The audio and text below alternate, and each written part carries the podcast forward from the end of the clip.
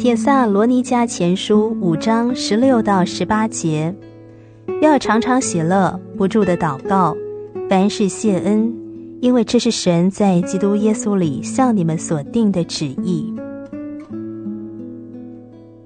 今天的经文提到祷告和喜乐，这两者又都是应该要继续保持不断的。我们要不住的祷告，要常常喜乐，这两个劝勉缺一不可。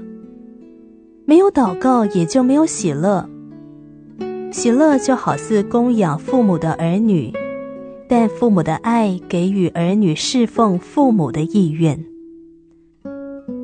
祷告少的人不会快乐，不快乐的人也就不愿意祷告。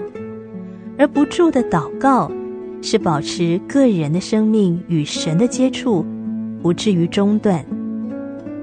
凡是与神保持接触而不中断的人，也就享有永远的快乐。